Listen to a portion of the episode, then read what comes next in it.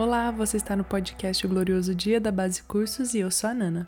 No episódio de hoje a gente vai tratar de dois livros, de Obadias e Naum.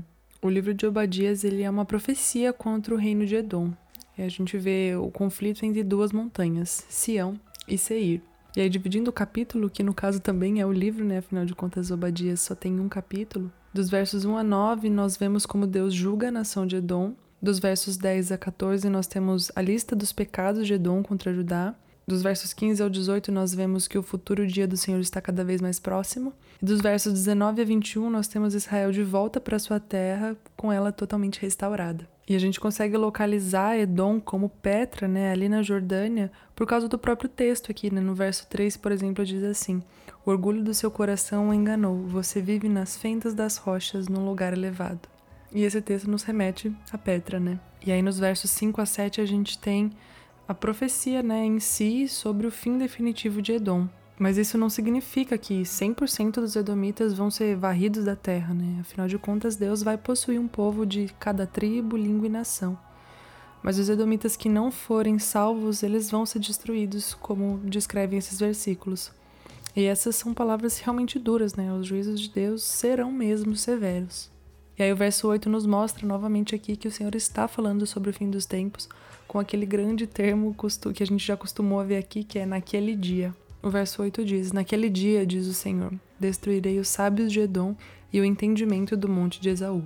Então, novamente, né, lembrando que a gente está estudando a profecia bíblica e ela pode ter sim seus complementos parciais durante a história, mas a gente sabe que textos como esse, né, que são bastante conclusivos, falando até do, usando o termo, né, naquele dia, eles apontam para o fim da história e o seu cumprimento total. Nos versos 10 a 14, em que a gente vê né, os pecados de Edom contra Judá e a conclusão né, que realmente nos aponta para o fim das coisas, nós temos oito acusações feitas contra eles por Deus. Eu vou até ler um pouquinho aqui uns trechinhos para vocês para entenderem um pouquinho dessas acusações, né? O verso 10: Por causa da violência feita ao seu irmão Jacó, você ficará coberto de vergonha e será exterminado para sempre. No dia em que estranhos levaram os bens de seu irmão Jacó, você estava presente. Quando estrangeiros entraram pelos portões e lançaram sorte sobre Jerusalém, você mesmo era um deles.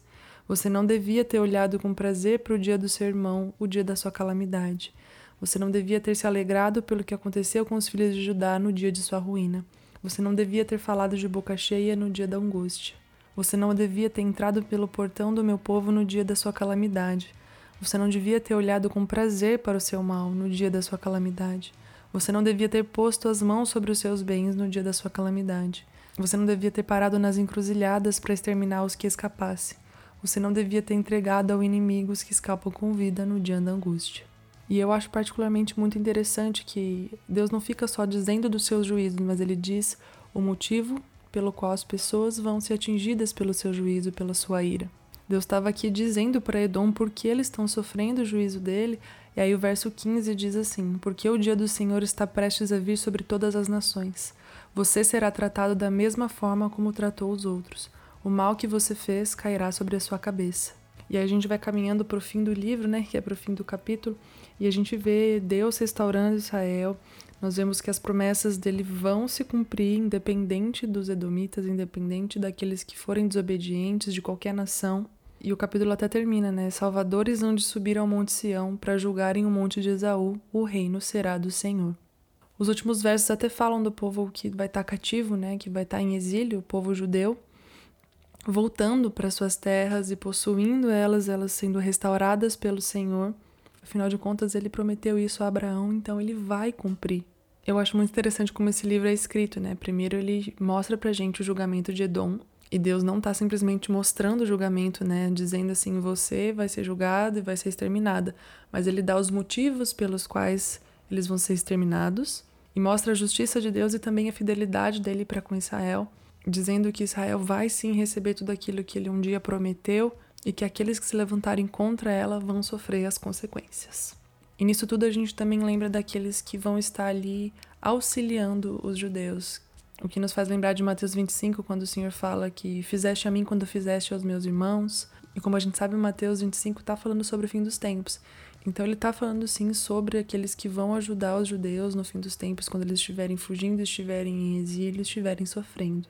Então fica aqui a grande diferença, né? O resultado daqueles que não acolhem Israel, a gente vê no exemplo de Edom, e daqueles que acolhem vão estar com o Senhor no fim dos tempos no Monte Sião.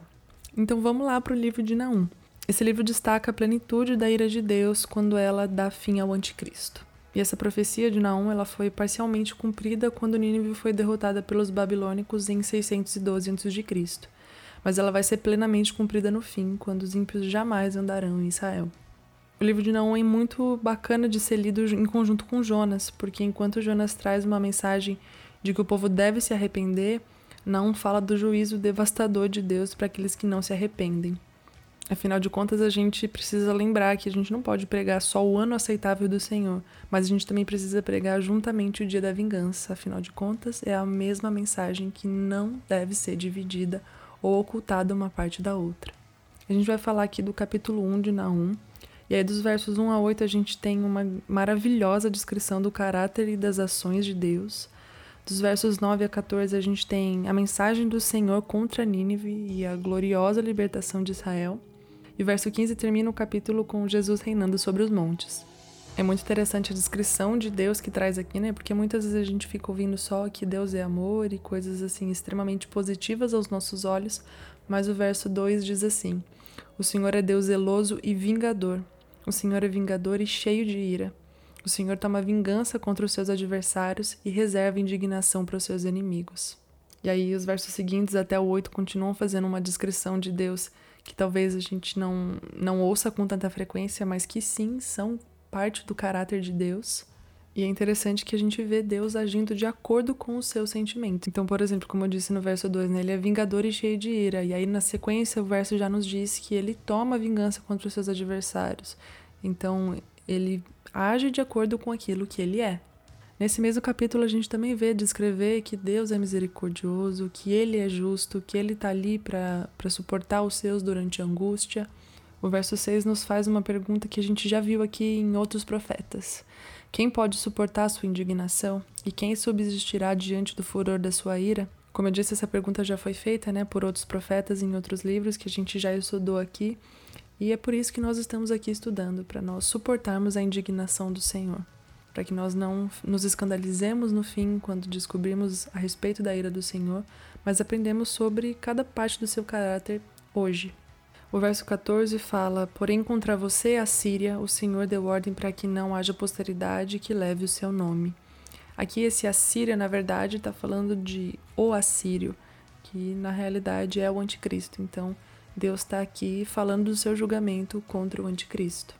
Então a gente tem aqui o verso 14, o Senhor dizendo o fim do anticristo, e o verso 14 anunciando Jesus reinando a partir de Sião e falando para a celebrar suas festas, garantindo que nenhum ímpio jamais passará por ela, afinal de contas eles foram exterminados. E isso nos prova novamente que estamos falando do fim. Essa é uma conclusão, né? uma declaração definitiva de algo que vai acontecer no fim. Então é isso, esses foram os livros de Obadias e Naum. Até o nosso próximo episódio e Maranata.